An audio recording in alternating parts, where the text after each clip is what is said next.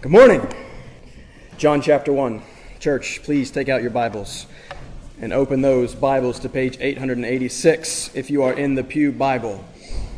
We're going to be looking this morning at verses 6 through 8.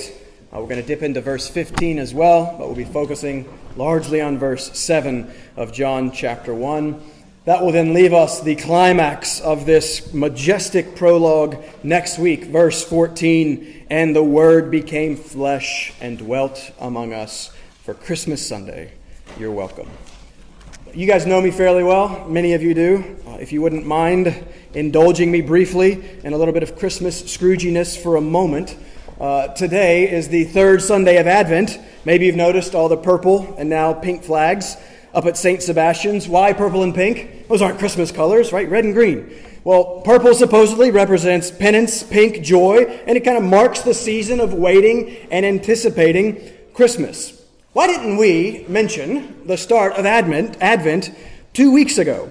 Why no pink and purple? Why don't we celebrate Advent?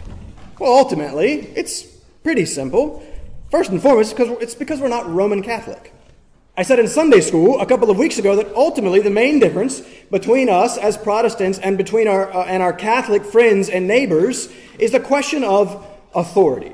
As Protestants coming out of the Reformations, we hold to the principle of sola scriptura, scripture alone. The scriptures and the scriptures alone are our final authority. And then related to that, in the Reformed world, we hold to what is called the regulative principle of worship. So in the 1689, uh, chapter 22, paragraph 1, it says this The acceptable way to worship the true God is instituted by him and is limited by his own revealed will. Thus, he may not be worshiped according to human imagination or inventions or the suggestions of Satan, nor through any visible representations, nor in any other way that is not prescribed in the Holy Scriptures. What's the point there? What does that say? We are only free to worship God in the ways that He has specifically prescribed for us in His Word. We don't get to decide how we are going to worship the Creator God of the universe. He decides that. That's why we don't have flag waving or, or dancing in, in, our church services or, or whatever you want to add to the service. It's, it's really quite beautifully simple. Why no Advent? That's because it's not in the Bible. Right? Why no Lent? Because it's not in the Bible. We don't need to create some sort of church calendar to follow to make things feel more holy. In the New Testament, there is one calendar. There is a seven day calendar. And this probably sounds grinchy. You guys are like, oh, there's the Christmas stuff again. But it's actually great.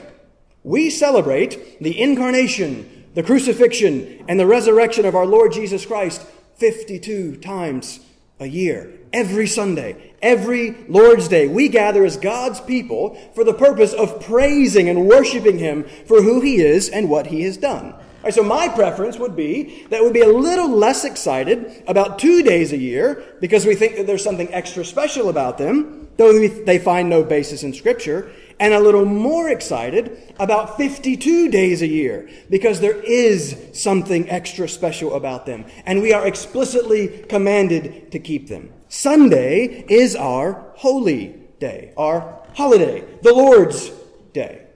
I'm not going to quibble about trees or presents or lights. They can be fine family traditions. We do some of those things. They're just not, they're just not biblical, and that's fine. So sure, Merry Christmas. Let's enjoy the season, but let's understand it better. And then maybe even more importantly, let's leverage it better.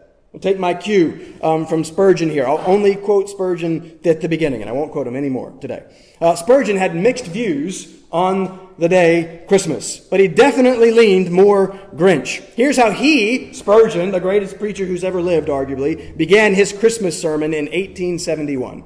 He says, We have no superstitious regard for times and seasons. Certainly, we do not believe in the present ecclesiastical arrangement called Christmas. First, because we do not believe in the Mass at all. And secondly, because we find no scriptural warrant whatever for observing any day as the birthday of the Savior. And consequently, its observance is a superstition because it is not of divine authority. It's not in the Bible, so you know, it's not something that we really emphasize or focus on. But he then goes on to preach a Christmas sermon. Why? Because though he wasn't the biggest fan of Christmas, he was happy to take any opportunity to preach Christ crucified.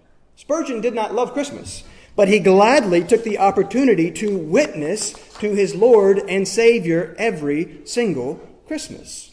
And so then, in another Christmas sermon, he says, Come then, church, I will try and argue with you to induce you to do so that I may send you home this Christmas day to be missionaries in the localities to which you belong, to be real preachers. You must then keep this Christmas by telling to your fellow men what God's own Holy Spirit has seen fit to reveal to you about Christ.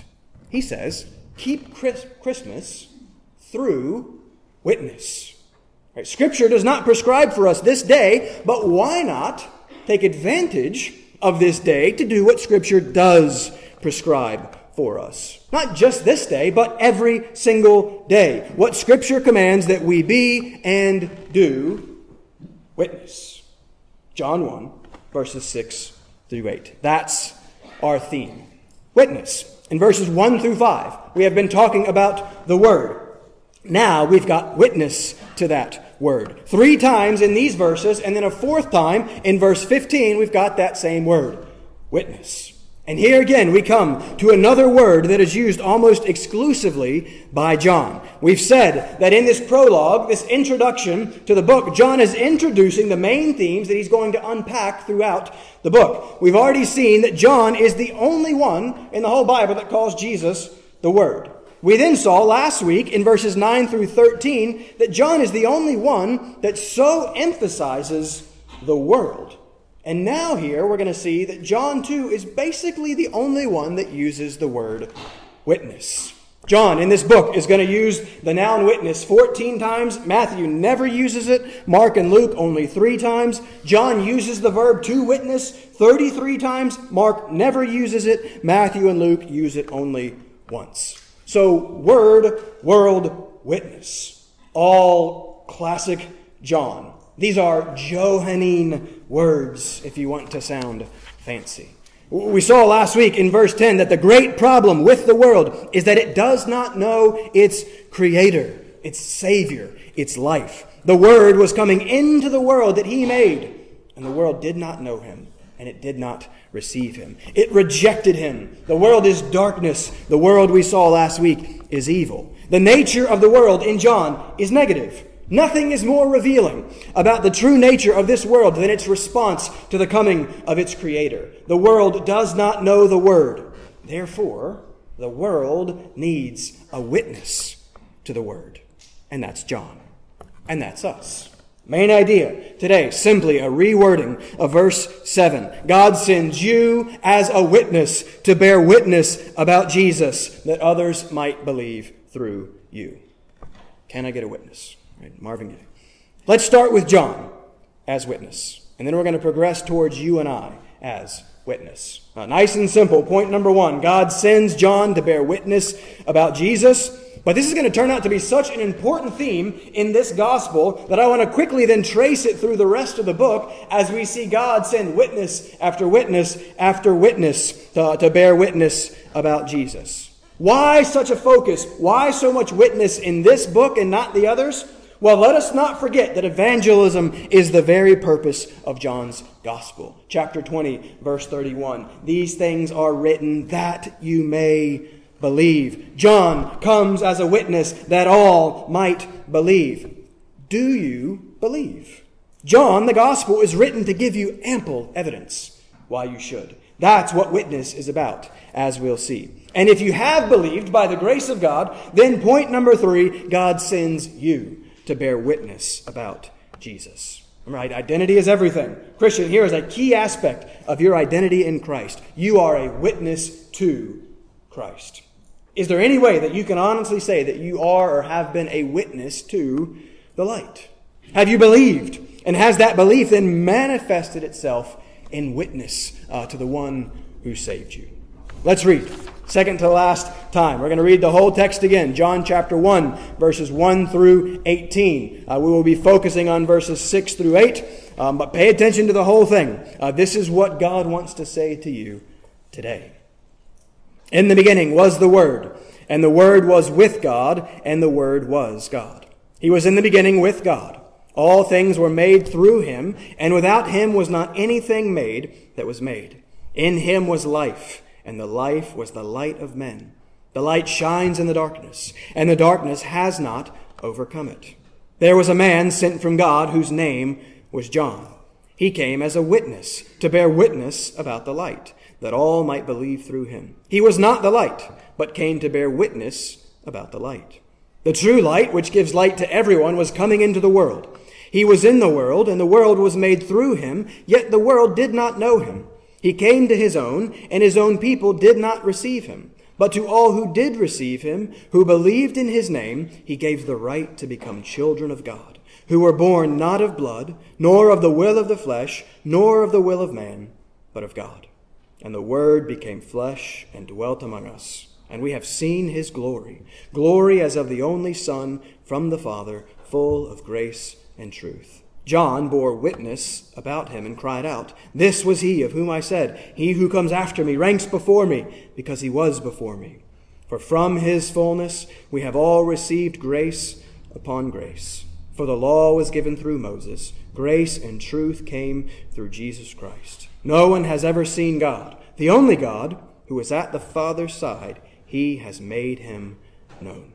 Now let's pray uh, before we begin.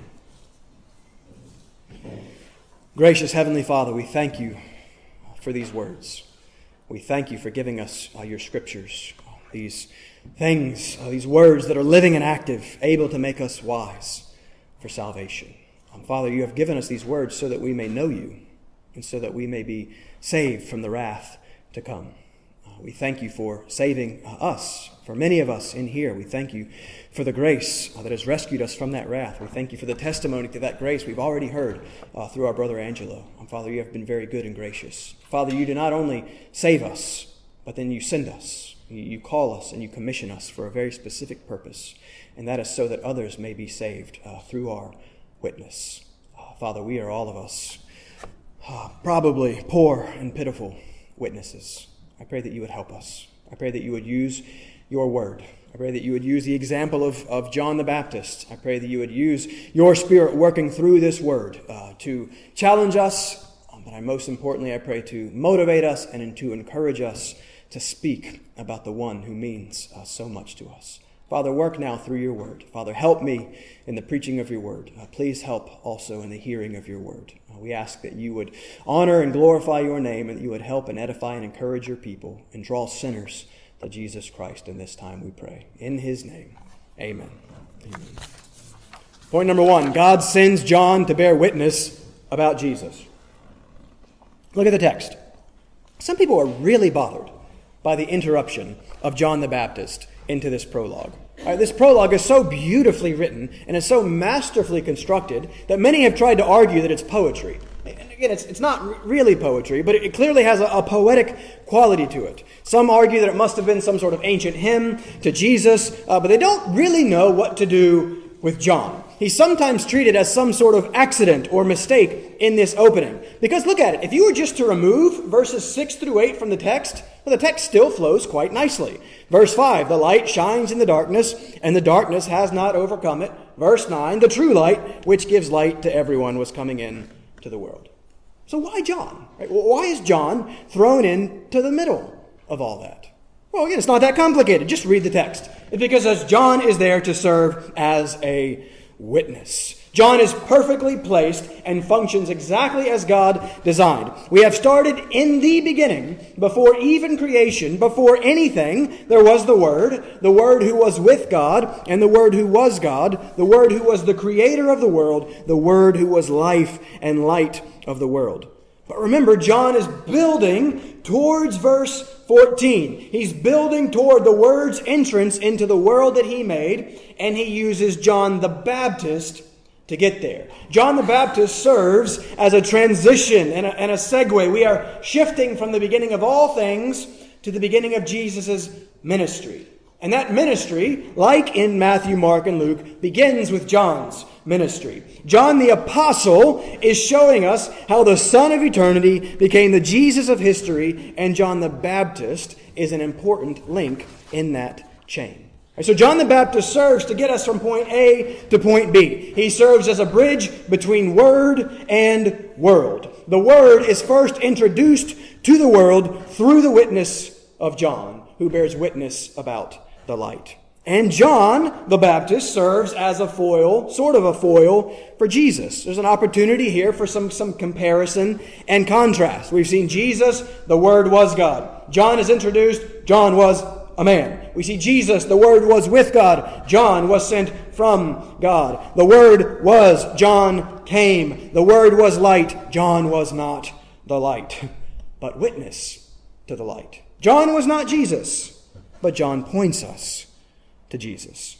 Who was this John? Remember, it can get a little confusing. We are reading about John the Baptist in the Gospel of John, John the Apostle. John, the author of this book, is never named in this book. So when you read John in the book, the name, it's the Baptist. Right? We're talking about John the Baptist, not John the author of the book. But you should also note that John, this John, is never called the Baptist in this book. He is called John the Baptist in Matthew 3 1, and his role as baptizer is emphasized in Matthew, Mark, and Luke. But in John, it would probably be more accurate to call him not John the Baptist, but John the Witness. The name John means Yahweh is gracious or, or gift of God. Um, how is this John a gift? Verse 7, our focus tells us he was sent from God. He came as a witness. Four times in these verses, connected directly to John, we see this word witness. What is a witness? If you're following along in the NASB, you'll see that verse 7 says that John came as a witness to testify about the light. Now, I think the ESV and the King James is a little more accurate. Uh, came as a witness to bear witness because it's the same word. It's the noun and the verb of the same word. But the NASB is helpful in giving us another word that helps us understand witness. To witness is to testify. And when we think testify, we probably first think courtroom. Right? A basic definition today would be that a witness gives testimony in a court of law, or a witness gives evidence. A witness is that which gives evidence or proof. Witness establishes truth. That's going to be really, really important. Witness establishes truth. A witness is a declaration or affirmation of reason or evidence to the truth of something. In other words, a witness is a word. A witness is simply a word about something else. And for our purposes today, a witness is a word about the word, Jesus Christ. John was sent by God to bear witness about Jesus, to simply speak words about Jesus. That's a witness. And John serves as the prototypical example of that. Let's look briefly at John. Flip to Luke chapter 1, uh, page 856. Luke chapter 1. It's a very long chapter. We're just going to jump to the end of it. Uh, look at verse 76. Luke 1 76. Earlier, the angel Gabriel has come to Zechariah. He has told Zechariah that he and his barren wife Elizabeth are going to have a son that they are to name John. Verse 15 says that John will be great. Verse 16 says that John will turn many of the children of Israel to the Lord. Zechariah doubts this word from the Lord, and so he is struck dumb because of his doubt until John's birth. But when John is born, he obeys. He declares that the baby's name is to be John, and then his tongue is loosed, and then Zechariah speaks. He prophesies. Look at verse 76. This is Zechariah speaking, speaking to John, about John. And you, child, will be called the prophet of the Most High. For you will go before the Lord to prepare his ways, to give knowledge of salvation to his people in the forgiveness of their sins. And I love this part. Why? because of the tender mercy of our God. That's why, because God is merciful and kind and tender. So John is a prophet. And prophets simply speak God's word. The job of a prophet is simply to declare what God has given the prophet to declare. His job is to give knowledge of salvation, and knowledge comes through words. John is to witness to that salvation of a merciful God by speaking God's words. That's it. Flip back to Matthew. Go to Matthew chapter 3. There's the beginning of John's life. Let's go to the beginning of John's ministry. Matthew chapter 3, page 808. Here's the beginning of his ministry. Let me read verses 1 through 6. Notice what John does. In those days, John the Baptist came preaching in the wilderness of Judea Repent, for the kingdom of heaven is at hand. For this is he who was spoken of by the prophet Isaiah when he said, The voice of one crying in the wilderness, Prepare the way of the Lord, make his paths straight. Now John wore a garment of camel's hair and a leather belt around his waist, and his food was locusts and wild honey. Then Jerusalem and all Judea and all the region about the Jordan were going out to him, and they were baptized by him in the river Jordan, confessing their sins. All right, so John is clearly a prophet in his description. And notice why the, the clothes and the, the locusts and the honey. Why kind of this? I think the main emphasis. He listen. He's not in Jerusalem. He, he is not one of the religious elites. This is not a, he's not a Pharisee. He's not a Sadducee. He's not at the top of things, um, kind of in the religious hierarchy in Jerusalem. He's out in the wilderness. But he comes preaching, and he comes speaking words, words that in some way prepare the way of the Lord. And what are those words? To repent. In Matthew 3, too, John came preaching, and the first command of John is repent. If you look over in Matthew chapter 4, verse 14, Jesus began to preach, and his first command of Jesus is repent, for the kingdom of heaven is at hand. Why is this the first command? Why is this John, uh, why is this John's primary message in the synoptic gospels? Well, simple. It's because of sin.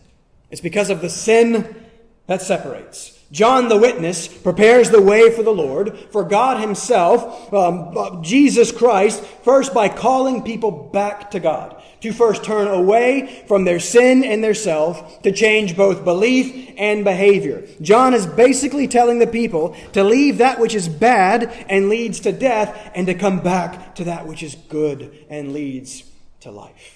Remember, the introduction of John the Witness in the Gospel of John comes right after the description of Jesus as light and life in verses 4 and 5. And in the introduction of the darkness as the world that does not overcome or does not even understand the light. Life.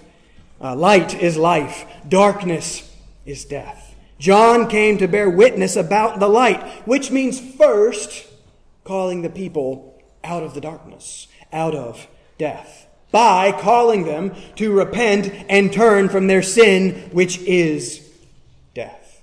So, one of the first things that we see with John the Witness is that he's a witness to Jesus. Eh, to be a witness to Jesus, you must first then be a witness to sin.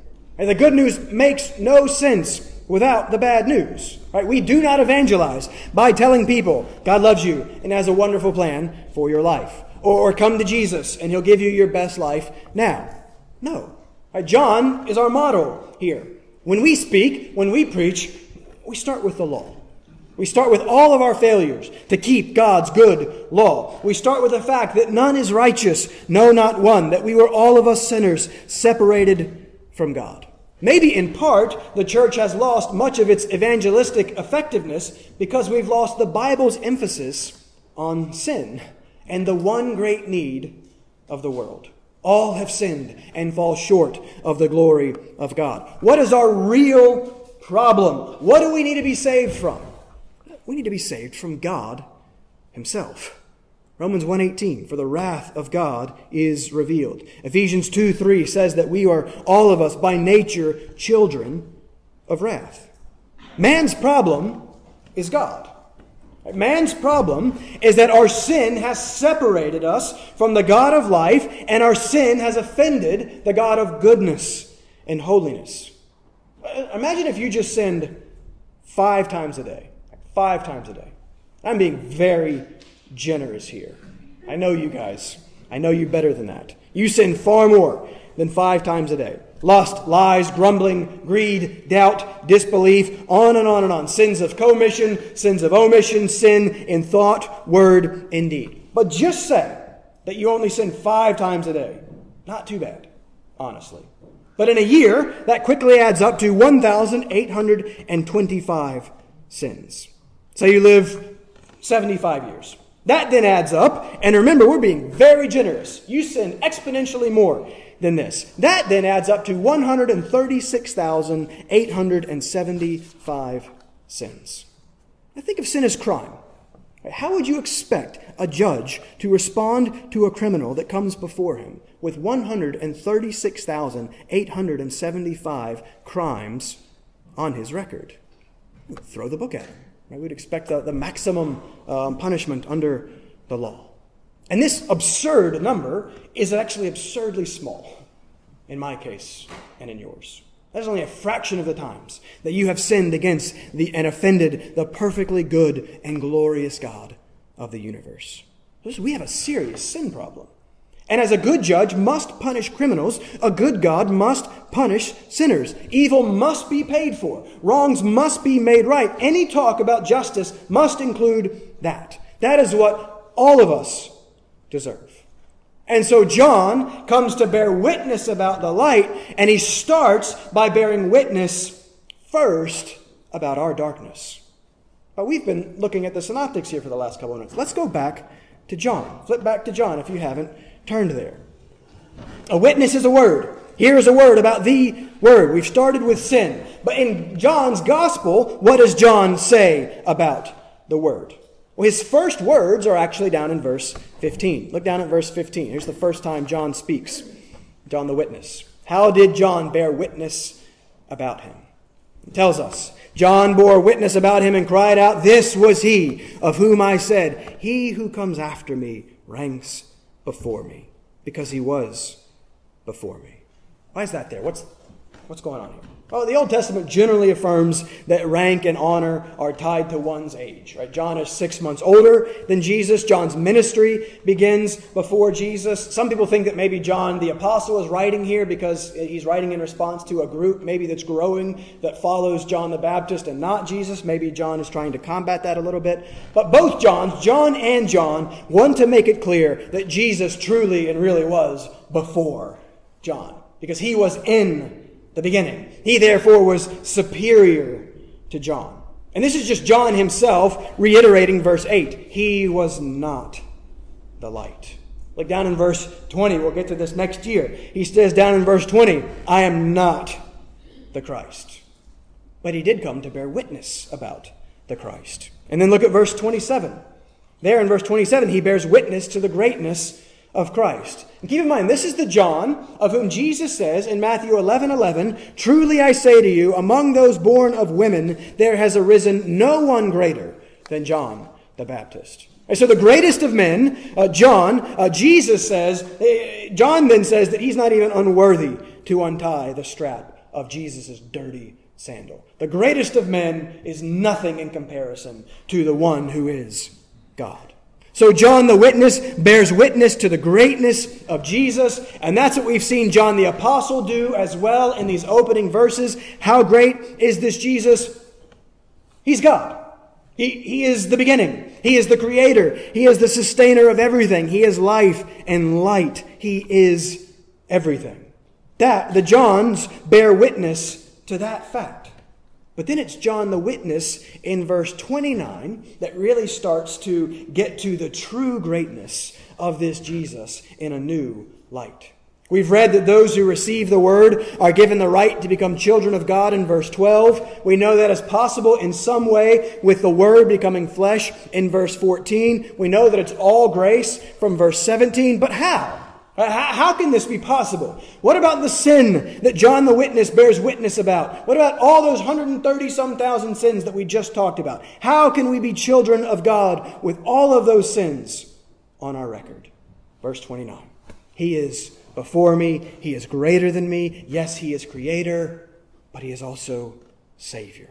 John the witness bears a witness not only about our sin problem, but also our sin solution. Behold the Lamb of God who takes away the sin of the world. You see, there is the greatness of Jesus on full display. He saves us from the wrath of God by taking away the sin that rightly deserves that wrath. And He takes away that sin that rightly deserves that wrath by taking on that sin and then taking on that wrath and dying for it in our place, paying the eternal death debt that we owed for our sin against an eternal God. That's the gospel. The good news of what Jesus Christ has done to save us from our sins and the wrath of God. That's what John is bearing witness about. About the substitutionary sacrificial lamb that dies in the place of sinners so that sinners can be restored to God. Verse 34, he says, And I have seen and I have borne witness that this is the Son of God. God sends John to bear witness about Jesus, the Son of God, the Lamb of God, the Savior of the world. In chapter 5, Jesus will say that John was a burning and shining lamp in verse 35. And in verse 33, he says that John has borne witness to the truth. And as we talked about on Thursday, truth is that which corresponds with reality, or that which conforms to reality. And as we've been seeing, Jesus is reality. He is its creator and sustainer, its beginning and its end, as in its goal or, or, purpose. And so John is bearing witness to Jesus, is so also then bearing witness to the truth. He is bearing witness to the way things are and to the way things work. You are going to either live in this world in accordance with the way things are and the way things work, or you are going to live in this world in opposition to the way things are and the way things work. And with Jesus at the very center of all things, and Jesus as the only Savior from our sin and from God's wrath, there is nothing more important than that you see and receive and believe in this Jesus. And so, God sends you a witness. John, the witness, testifying to the truth and the life of Jesus. But that's not all that God does. This is that important. Point number two. God then goes on to send other witnesses to bear witness about Jesus. We've seen that this is John the Apostle's word, one of his major themes. We've seen it used in reference so far only to John the witness. But there's so much more.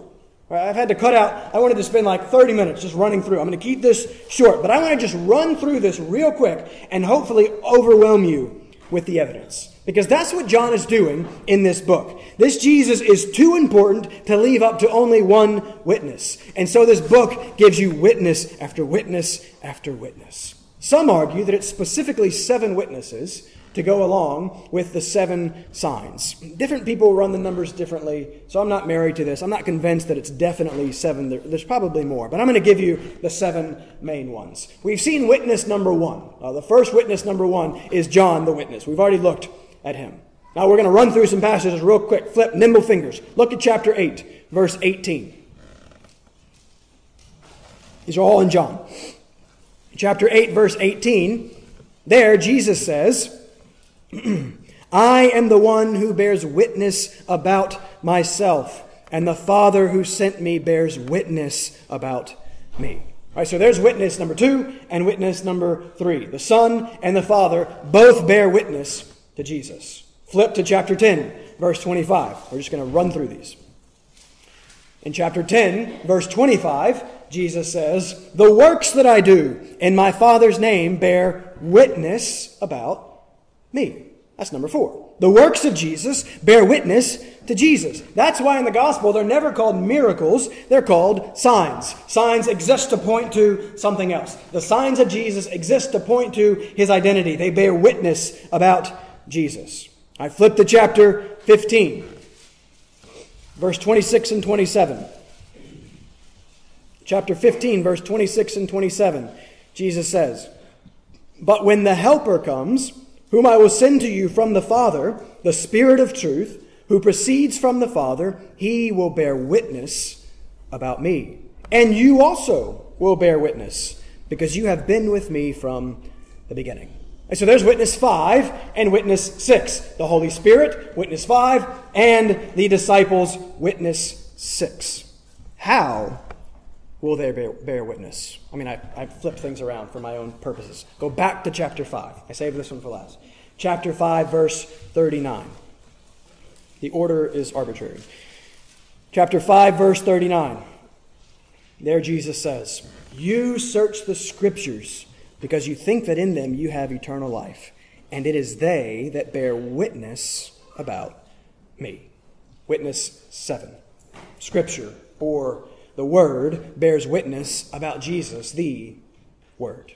And Jesus is there talking about the Hebrew scriptures, our, our Old Testament, but that, of course, would then apply to the New Testament scriptures as well, inspired by witness number five, the Holy Spirit, and then written down by witness number six, the disciples. Seven witnesses. You could argue that there's more. Uh, you could argue that um, the Samaritan woman is a witness. Some argue that she is. Some argue that there's some other individuals. Uh, you could, you could multiply the witnesses. But just because sevens are fun, I'm giving you um, seven. But the question is, is why? Why so many witnesses? Why such an emphasis on witness in John's gospel? Well, again, it's because, as we said, witness establishes truthfulness. Witness establishes truthfulness. Do you understand how much of your life, how much of what you know and believe is based solely upon the testimony of others? That's what it means to be human in part. This is how we live and how we operate. Testimony and witness is essential to establishing any claim. This is supposed to be the, the very backbone of our whole legal system. Innocent until proven guilty. Right? Proven guilty by evidence, testimony, witness. Right? Witness establishes truthfulness. And so, what John is doing here, John is being insistently obnoxious. He is saying there is good and great evidence for what I am claiming. John is giving you overwhelming and abundant proof of the truth of what he says about this Jesus. And since this is the most important truth, Jesus says in chapter 18, verse 37, that he came to bear witness about the truth. And since in 14:6, Jesus claims that he himself is the truth and the life. In 17:3, he claims that knowing God is life. This then is the truth. And so John piles up witness after witness after witness to say, look, there should be no denying this. The evidence is clear. It is overwhelming. Jesus is the Christ, the Son of God. John tells you, God tells you, Jesus tells you, what Jesus does tells you, the Spirit tells you, we tell you, the Word tells you. Don't be dumb. Don't be a fool. Right? Psalm 14.1 reveals to us the true nature of a fool. The fool says in his heart, There is no God. And so John is saying, Don't do that. Don't be that. Of course, there is a God. And Jesus, the Word, the only God at the Father's side, He has made Him known. So, verse 7, believe. In first use of another critically important word that John uses exponentially more than anyone else. Believe the truth of that which we witness about. Believe the truth about Jesus that he is the Christ, the Son of God. And why believe? Why is this so important? We haven't even made it through the end of the whole of verse 7. Look at it again. Look at verse 7. I wish the ESV had translated it a little bit differently. Uh, there's another sneaky grammatical thing that John does here that John loves. Again, I'm sometimes just trying to impress you, but it's called a Hina clause, H I N A. And all that is, is a purpose clause, right? a purpose clause. And John loves these. And there's two of them there in verse 7, though the English disguises it. You don't see it, and I wish that we could see it. Again, a, purpose statement, a that, or a so that. That's a purpose statement. John uses these all the time. Mo- most literally in the Greek, verse 7 reads, He came as a witness that he might bear witness about the light, that all might believe through him. John gives us two purpose statements here about the other John. He came. Why? That he might bear witness. Here's the explicit purpose for his coming that he might bear witness. Why? That all might believe through him. And so here in the beginning, in verse 7, John's ministry is introduced by, Jesus' ministry is introduced by John's ministry, which is explained as having one purpose, that we might believe. And as we've seen, at the very end, at Jesus' ministry, John chapter 20, verse 31, John the Apostle writes that the whole purpose of his writing and recording of these signs, the whole purpose of John the Apostle's witness is the most famous Hina clause, that we might believe, and that by believing in him we may have life in his name.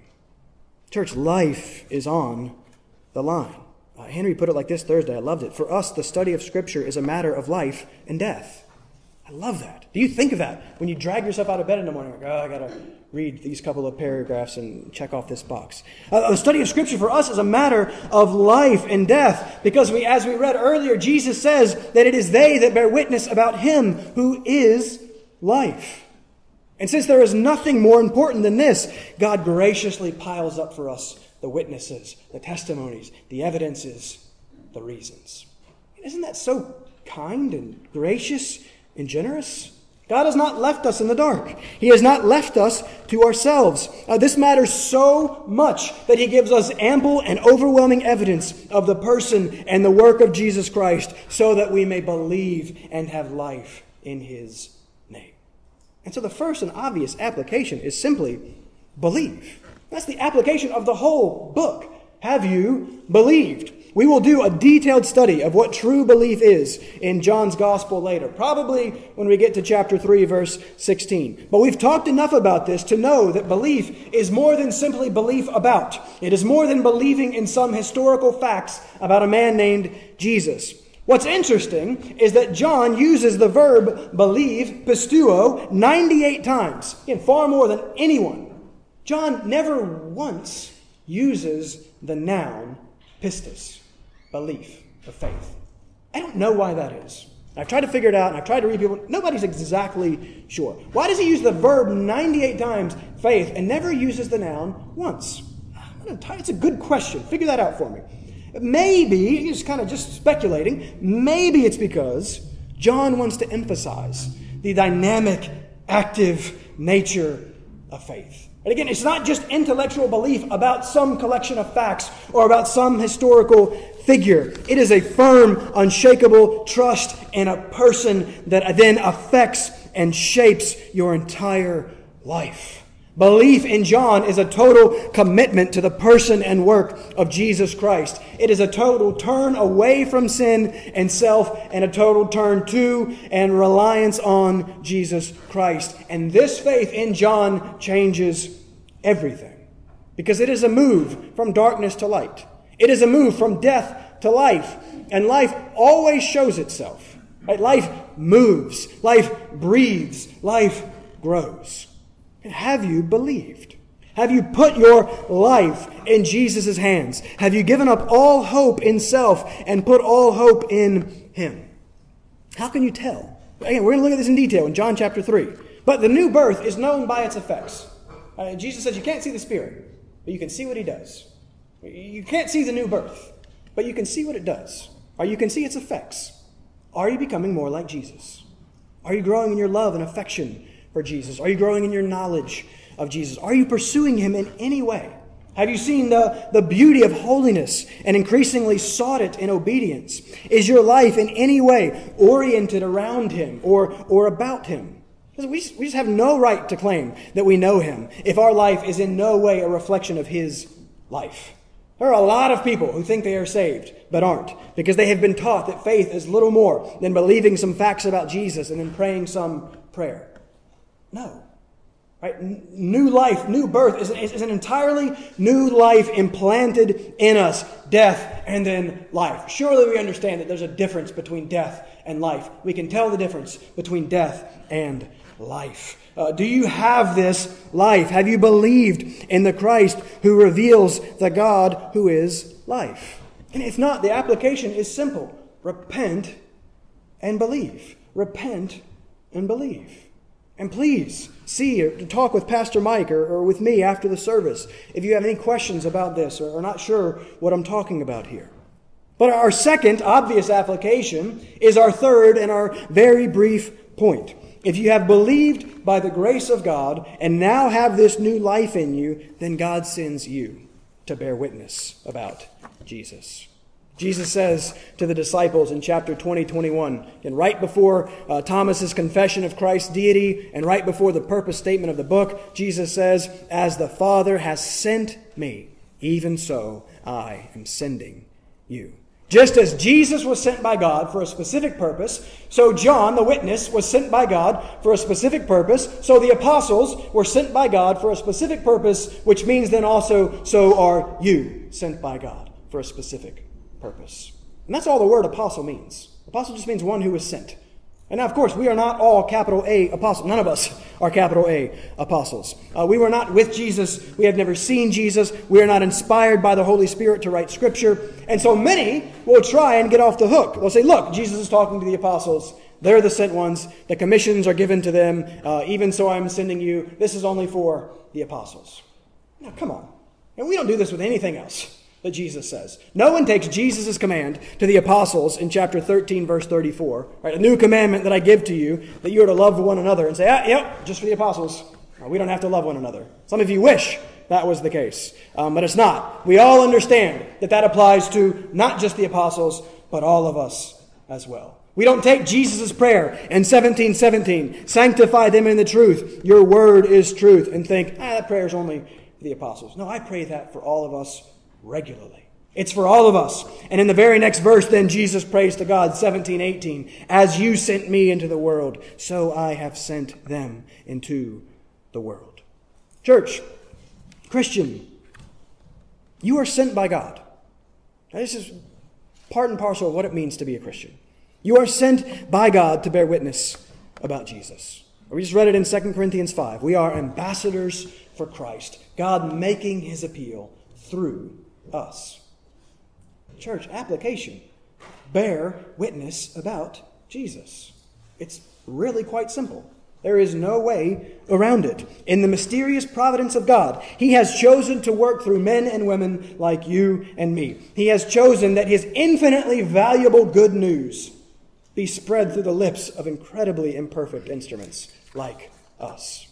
This is just what it means to be a disciple of Jesus Christ. He commands all of us in Matthew 28 to make disciples of all nations, baptizing them and teaching them to observe all that Jesus has commanded, including this bearing witness about Jesus. It's, it's, it's pretty simple talk about Jesus. It shouldn't be that hard. We, all of us, talk about the things that we love. Do we love the one who gave, gave his life so that we could live? Everyone, except for some of you crazy conspiracy people, but everyone else is all excited about this vaccine that has been developed in record time. And, and understandably, right? People are dying. People that we know and love have died. Something that helps prevent people from dying is a good thing.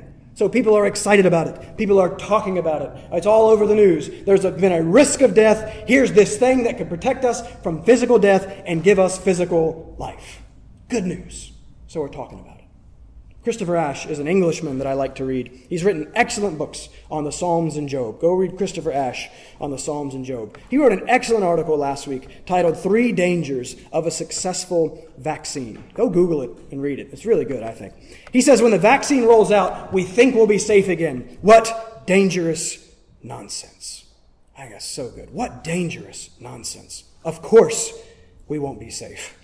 We may be safe from one virus but let's not think that we will be safe from God's judgment. And what a tragedy if people get this good vaccine and their physical lives are preserved, which is good, for many years, only then to end up in hell and spend an eternal number of years experiencing, experiencing spiritual death. Shouldn't we then be eternally more excited that there is something or someone that has saved us and that can and will save many others from spiritual and eternal death and give spiritual and eternal life. Yeah, that someone is Jesus Christ, the light and life of the world, the creator and savior of the world. Shouldn't we be excited about that? Shouldn't our whole lives revolve around that? We were dead. We were doomed for an eternity of suffering in hell, but by the grace of God, we have been made alive in and through Christ and given instead an eternity of joy in heaven. That's pretty exciting. Right? That's, that's good news. That's gospel. Do we ever speak it? Do you know and love Jesus Christ? We talk about the things that we love. Do we ever talk about Jesus Christ? Do you know and love your family and friends? You're about to maybe see a lot of family and friends in the Christmas season. Do you know and love these individuals? Do you believe that everyone who dies apart from Christ is doomed to justly spend an eternity in hell? Have you told them that? God sends you to bear witness about Jesus. God has put you where you are specifically to bear witness about Jesus. You don't have to go to a foreign country. You don't have to stand on a street corner with a megaphone. But you are called to live your life with gospel intentionality. You do have to bear witness and to speak of the one who saved you. We have all of us been given a mission, a great commission make disciples. And we do so simply by speaking a word about the word Jesus Christ. It doesn't have to be complicated. You don't have to be brilliant. You don't have to it doesn't have to be fancy. It's simply telling people about the one that we love. And I've been convicted about it. I'm a terrible evangelist. I'm just, I, it's awkward and I hate it and it's uncomfortable and I've been convicted about how little I do it. Right? I'm, I'm, I'm, I'm speaking to you as the chief of sinners in this area. But I've realized, you know, I can, I, I read all the, I've read all the books. I, I know all the answers. I've got all that figured out. I, the only conclusion that I can really come to is the reason that I don't is pure selfishness and laziness. That's all it is.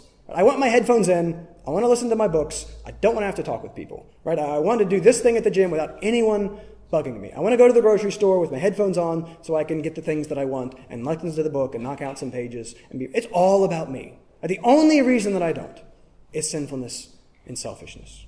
And as Peter pointed out a couple of weeks ago, the only reason we ultimately don't is because we don't yet truly know God as He is, and how good He is, and how glorious He is. Right? And so our prayer is that my eyes would be open and that your eyes would be open and that we would see the beauty of Jesus Christ and that we would see his, his glory and his mercy and his kindness to come as the creator of the world, then as the Lamb of God to take away the sins of the world that he made that then rejected him.